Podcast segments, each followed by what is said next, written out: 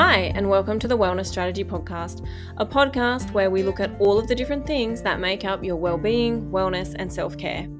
Roll away your yoga mat though, because this is not one of those places where you're going to find out exactly what to do, when to do, or how to do it. Instead, we're going to share with you multiple ways for you to work on your own wellness and well being so you can figure out a wellness strategy that works for you.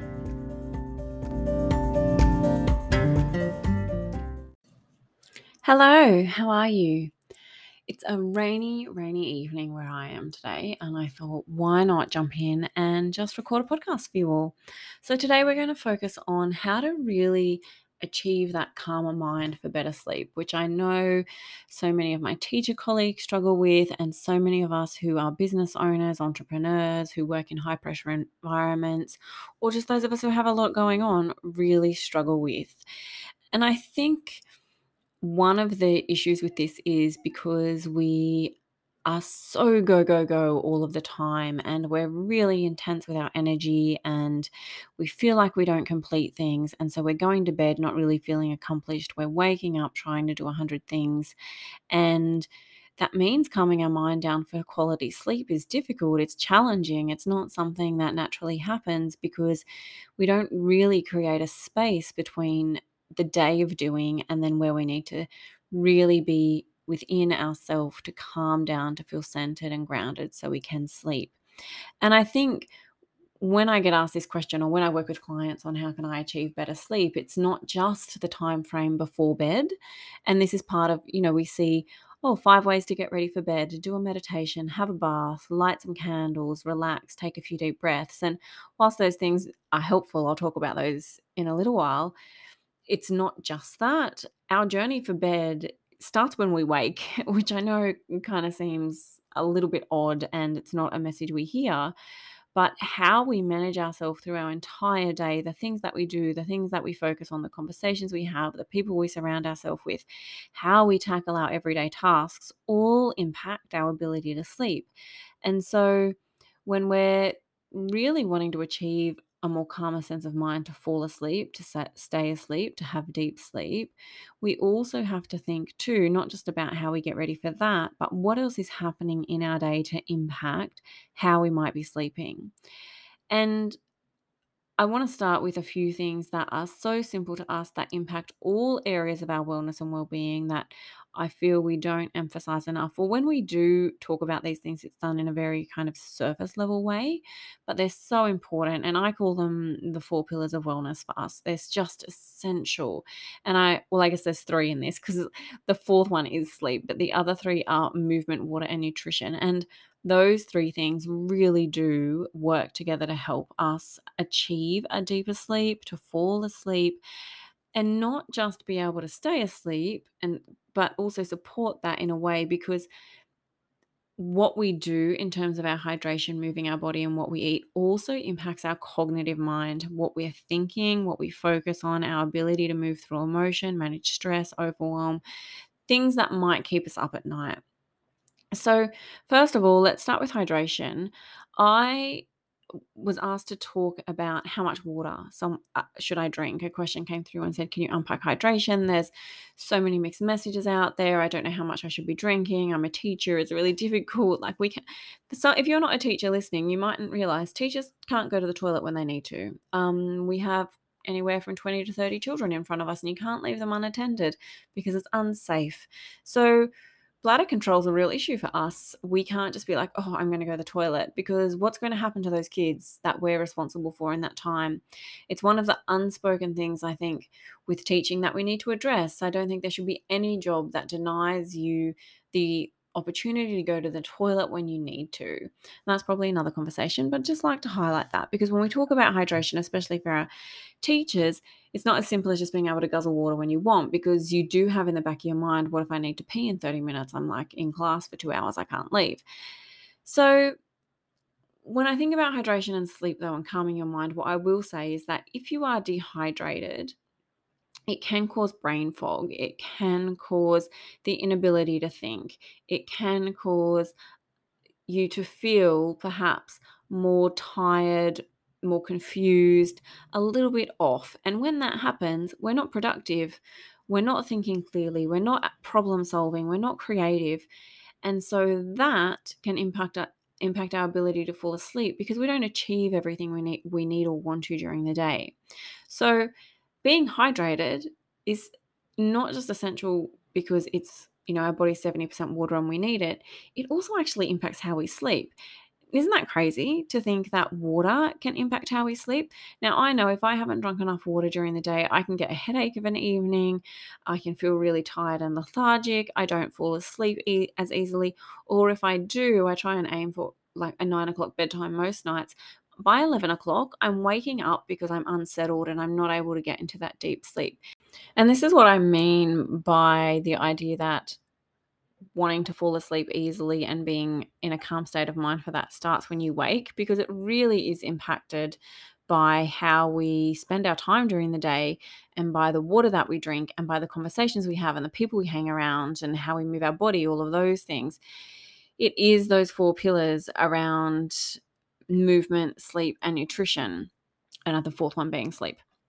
It's those things so much. So let me just talk about this idea of hydration again, or, or still, and how I do that. So I was asked by a listener how how much water should we drink? What does that look like? How much do I need? And to be honest, the answer is I don't know. I don't know how much water everyone needs. I know they say two liters a day, but I can tell you right now that I drink two liters a day before 11 o'clock. Easy. Sometimes I can drink between 500 and a mils and a liter of water first thing when I get up. So I always try and drink some tap water or some room temperature water upon waking because I think that we need to put that in our body and we need to cleanse that use that as a cleansing mechanism and that's just how I like to start my day. Then I have some black coffee and then I might have a little bit of water before I head to work. But easy by, you know, 11 o'clock, I've had two liters of water at least. Now, one of the things that often comes up with teachers is, well, how do you do that? Because we can't go to the toilet when we want to, like I talked about. So, if you're a teacher listening and you're like, uh, bladder control, it's an issue, because yes, it's a real thing. Uh, what I will say is this when I am teaching, I don't continuously drink as much water because I can't go to the toilet when I want. How shocking does that sound? But anyway, um, what I do do is let's say my first break is at 11. From about 10:30 I'll start drinking more water because I know I can go to the toilet. Then I go to the toilet normally at the start and end of break because like I said, you never know when it's going to be needed. So I just am like a child and go even if I don't need to. And then when let's say lunch is at 1.30 from about 1 o'clock i'll start drinking water again and then the same at the end of the day which of course then it, it doesn't matter as much but it's about learning how much water i guess your body can hold what you are used to i know it's something i've built up over time uh, and when you think about how much water do you need to drink, I don't know what the answer is for you, but I would say your body sends you signs. So some of the things to look out for is or are do you feel brain fog in the afternoon? If so, you're probably not drinking enough water. Do you get headachy? Do you not sleep well? They're all linked to not drinking enough water. Uh, do you sometimes find that you're not able to be as productive or you're irritable? That can be linked to not drinking enough water. So it's not prescriptive in terms of you must drink two liters, but it is how much do you need to be able to still function well? That's really what it comes down to. So play around with it, listen to your body, listen to what it tells you, listen to what it shows you, and really learn those signs so you can get used to how much water you need. And to be honest, that's all I've done over the years. I've really just learned to listen to my body, pay attention. I know when I'm not drinking enough water. I do get a bit of brain fog. I do get a headache. I do get restless when I sleep or try and fall asleep. And that's why falling asleep doesn't start in the evening or just before bed. It's all day. So, on that, I also want to talk about movement. Funnily, I had a conversation with a kid about this today. We hold so much energy in our body good, and good energy, useful energy, unresourceful energy, energy that comes from different places because energy is attached to emotion, but energy can also um, be something that we just naturally have it. So I wake up quite energized. I'd probably say that's when I'm at my peak, and I really like to exercise then because I feel like I can get the most out of it. And then when I use up my cognitive energy, decision making energy, thinking energy throughout the day, I'm just too tired to exercise in the afternoon. So, movement for me is something that I have to do. Otherwise, I just feel kind of unsettled. And I know I have to do it in the morning, but some people like to do it in the evening. And it, again, it's about finding what works for you. But if we are going to sleep and we've got built up energy, we are going to find it difficult to calm our mind down and be able to sleep easy. Now, what can this look like for you? First of all, you can feel it in your body. You can actually feel like, oh, I'm fidgety, oh, I'm moving around a lot, oh, I can't sit still. You're just finding it hard to relax. That is a sign that you either need to do one of two things. In that moment, get the energy out. So go for a walk, you know, do some exercise, maybe do some yoga if it's the evening, whatever. Or if it's a regular thing for you, I would suggest building in some kind of daily movement to help release that energy. And this is what I was having a conversation with a child about. He he looked tired this morning, and I always said, "Oh, are you okay? You look tired." He said, I don't sleep very well during the week. And I was like, What's happening? He said, Oh, I just think a lot and then I can't sleep and I'm awake till midnight and I've got to get up at six. And I was like, Oh, what do you do? Catch up on your sleep on the weekend? And he said, No, I'm really tired on the weekends because I play sport. I said, interesting. I said, so on the weekends, when you're doing sport and you're being physical, you find it easier to sleep. And I said, he's like, yeah, yeah. And I said, so do you do any like exercising or go for a short run or anything during the week? And he's like, no, I don't really do anything. I said, okay, so your body has energy that needs to be released through movement. So maybe you need to try a little bit of exercise, even just 15 minutes of running or something of an afternoon or evening might help to get some of that energy out so then you can be calmer and go to sleep. And as I was saying this to him, I could see him going, like, oh, yeah, that makes sense. And I think that might work for me. So, anyway, I've left him with that task. I'll check in with him next week. But it's the same for us. We've got to move our energy. Now, there's a fabulous book called Burnout by Emily and Amelia Nagoski, and they talk about how when we're feeling burnout or we have signs of stress or overwhelm or mental energy in our body, the two best ways to release that to calm our mind are through doing something physical, physical exercise, or doing something creative. So, doing one of those things each day is essential for me. So, either moving my body, really getting that energy out and like I said I like to do that in the mornings and or doing something creative. So my this podcast for me right now is creative because it's helping me process my thoughts and I quite enjoy it and I feel like I'm in a bit of a flow and a zone here. So this is a creative outlet for me. But it could look for you like writing, coloring, drawing, maybe even playing a game, doing something that allows you to move through that energy consciously or unconsciously to get it out rather than just going through the motions of autopilot activities or sitting still and it's still being in your body. So, movement is essential to being able to calm your mind later in the evening because you're not holding onto that pent up energy and telling your mind to shush when really it needs to release it in some way. Now, if you find that you're overthinking something, and I don't mean overthinking in a negative way, I just mean continuously thinking about something over and over again it is really helpful to get that out of you. Now, you will do this in different ways. You may be a talker, so you may like to talk it out, whatever's in your mind. And this is important because if we're holding it in, we can't calm our mind to sleep. So you might need to phone a friend or talk to your partner or just be like, talk to yourself. To be honest, sometimes I just go for a walk and talk to myself. Like I'm like, I got to get this thought out. I help, it helps me to process. I feel better once it's done. I have more clarity around it and I can kind of let it go. So talk to yourself, partner, cat, whomever it is that you need to talk to to release that or write it down that can be re- really useful whether it's a journaling type exercise and you're going deep into reflection questions or you're just making a list of everything that's on your mind. Now, list making is actually a really great tool to use when you're feeling overwhelmed and stressed because it puts it on paper. It says to your brain, stop worrying about it. You don't have to think about it. It's there, and you know you can come back and pick it up in the morning, not at midnight, which is really useful to being able to calm down your mind and go to sleep. So, if you're having those continuous thoughts, think about how you can get them out. Otherwise, it's energy in our body that is going to stop us from sleeping because it'll be playing in our mind. The other thing to do is think about what conversations you're having during the day and how is this impacting your emotional state.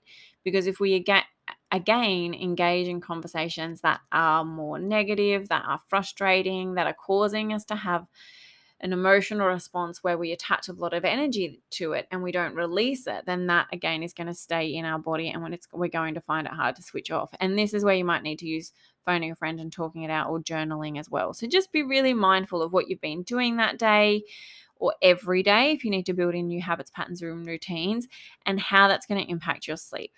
Now, moving on to actually calming your mind to sleep. I did say in the beginning that we see so many things that like light a candle, have a bath, do meditation, and this is why sometimes it just doesn't work for us. And that's because of what I've talked about here. We have energy in our body that we need to move before we can calm our mind. That's really what it is. But in terms of wind down and calming our mind for sleep, it's not something that happens as soon as we get under the doona and into bed. It is a process that starts well before that. Now, I was listening to something the other day, and they were saying it's all it almost begins four hours before bedtime. So if you have a nine o'clock bedtime, that would be putting an alarm on your phone at five o'clock and you know, kind of starting to get ready for bed then and slowing down and winding down. Now, I don't know about you, but there are some days where I'm still at school, I'm still at work at five o'clock. So I can't really be turning the lights off and lighting a candle while that's happening, especially when I've still got to drive home, get dinner ready, do whatever it is I'm doing. So if that just sounds completely unreasonable to you, like to be honest, it does to me. What I tend to do is when I get into the house, I have a bit of a routine straight away, which signals to my body that my day is over. So I get changed, I hang my work clothes up, I unpack my lunch, I put all my containers away, I think about what I need to get ready for tomorrow. I might wash my face, I put on like house clothes. To be honest, if I'm not leaving the house, I'll put pajamas on at five o'clock. I don't care. I'm saying to my body, like, the day is done and we can slow down. Sometimes I go and do a meditation at that time as well because I just want to create a bit of distance, or I go for a walk around the block. I heard this great uh, strategy shared by another teacher who said every time she's going to work or coming home, she walks around the block before or after. So when she is going to school in the morning, she just pops her bag in the school in the, in the car and leaves it there. Then she quickly walks around the block, gets in her car and goes. And it's a circuit breaker between leaving the house and going to school.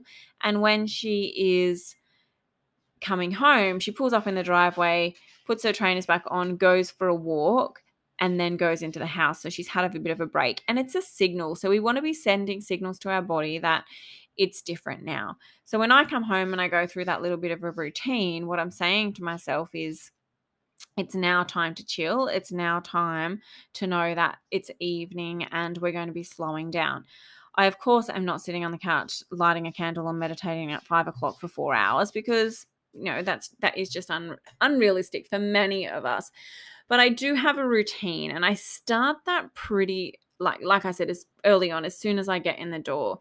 Now yes there are days where i go for a walk or i go to a pilates class or um, my partner and I go to trivia or do something, but my body is used to those things and my mind is used to those things. So as I'm going through that, all my body is unconsciously hearing over and over is this is what's happening next. This is what's happening next. This is what's happening next because what we need to be do doing to help ourselves calm our mind for a better sleep is really be working on routine. You see as as people we really like predictability.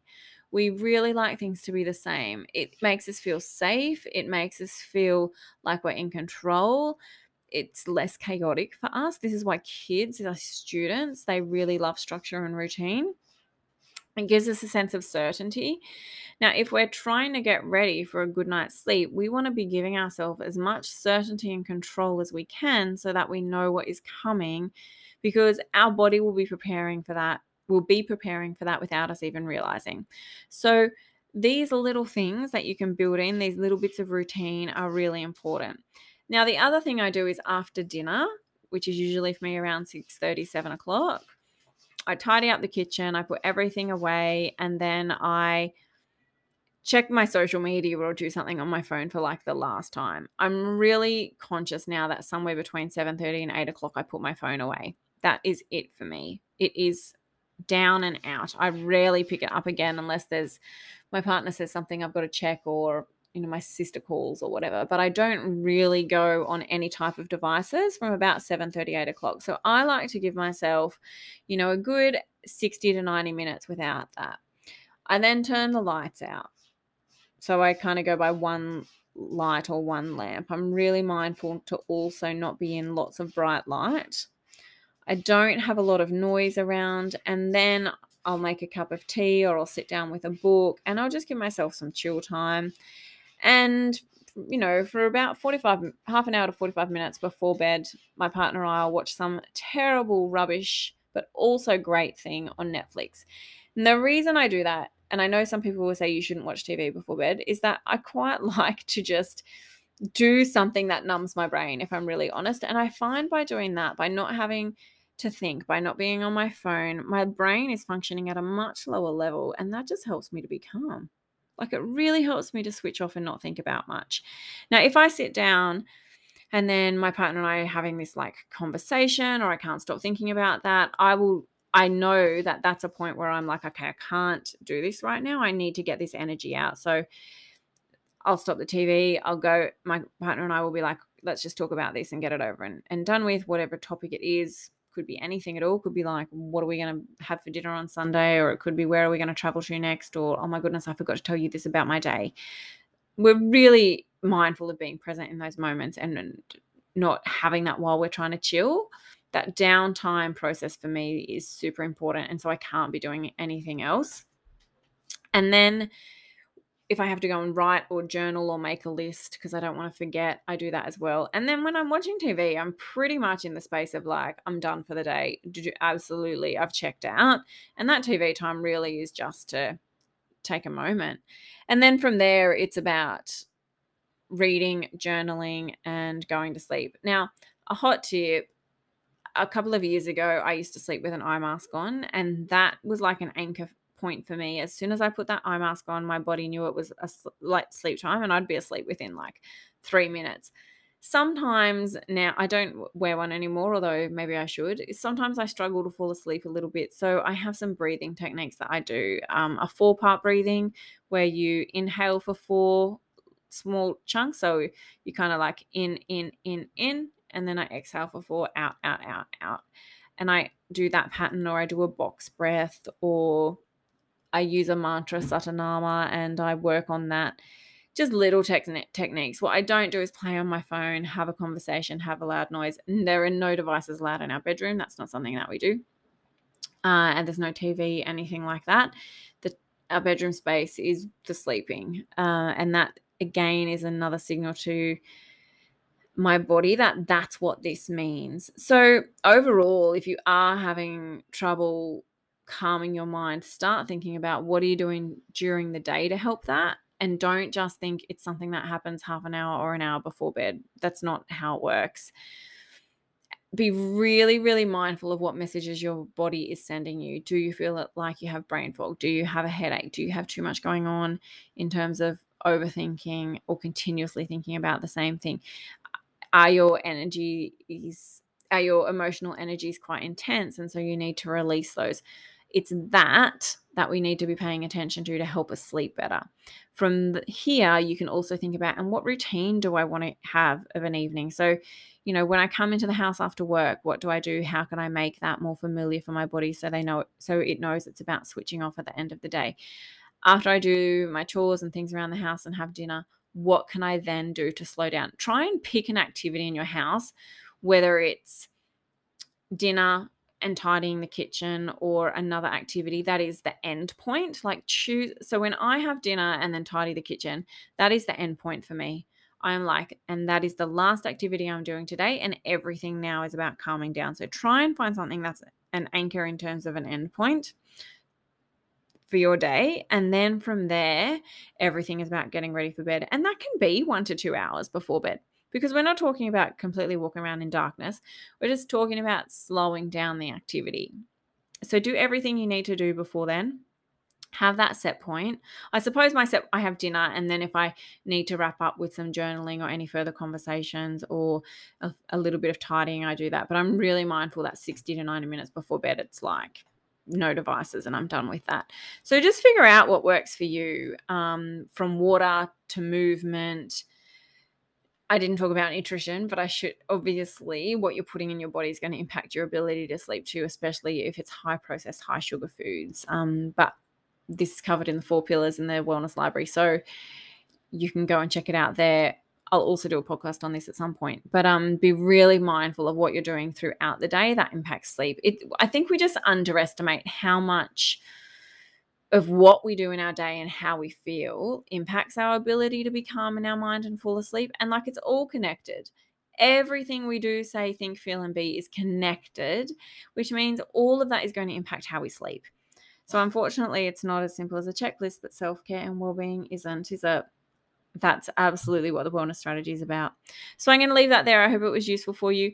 As with any wellness change that we go through, give it time. It took me quite a long while to realize what my body needed. And to be completely honest, I used to do half an hour no devices before bed. I've pushed that forward probably only in the last month or so. Um, I've really, really gone. Actually, it's a 7:30 thing. Sometimes even seven for me. I just need to walk away from it, and that is new it, it was definitely more an 8 8.30 thing so play around reflect change adapt do whatever and just give it time that's what anything to do with wellness is about it's playing around reflecting being aware giving it time and just doing what works for you.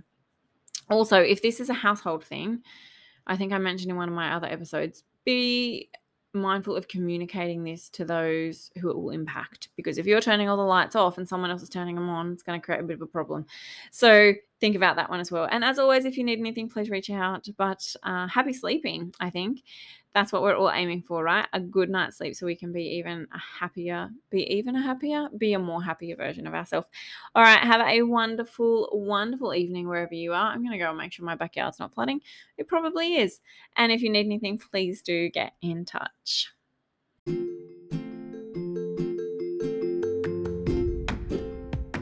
Okay, so it's not quite the end. We couldn't wrap this up without giving a shout out to our socials. So please make sure you head over to Facebook and follow us at The Wellness Strategy with Amy Green or join our exclusive Facebook group, The Wellness Strategy Collective. You can find us on Insta at underscore The Wellness Strategy and also head to our website to find out more about us and subscribe to our weekly newsletter at www.thewellnessstrategy.com.au. So much gratitude. See you somewhere soon. Let's do this again.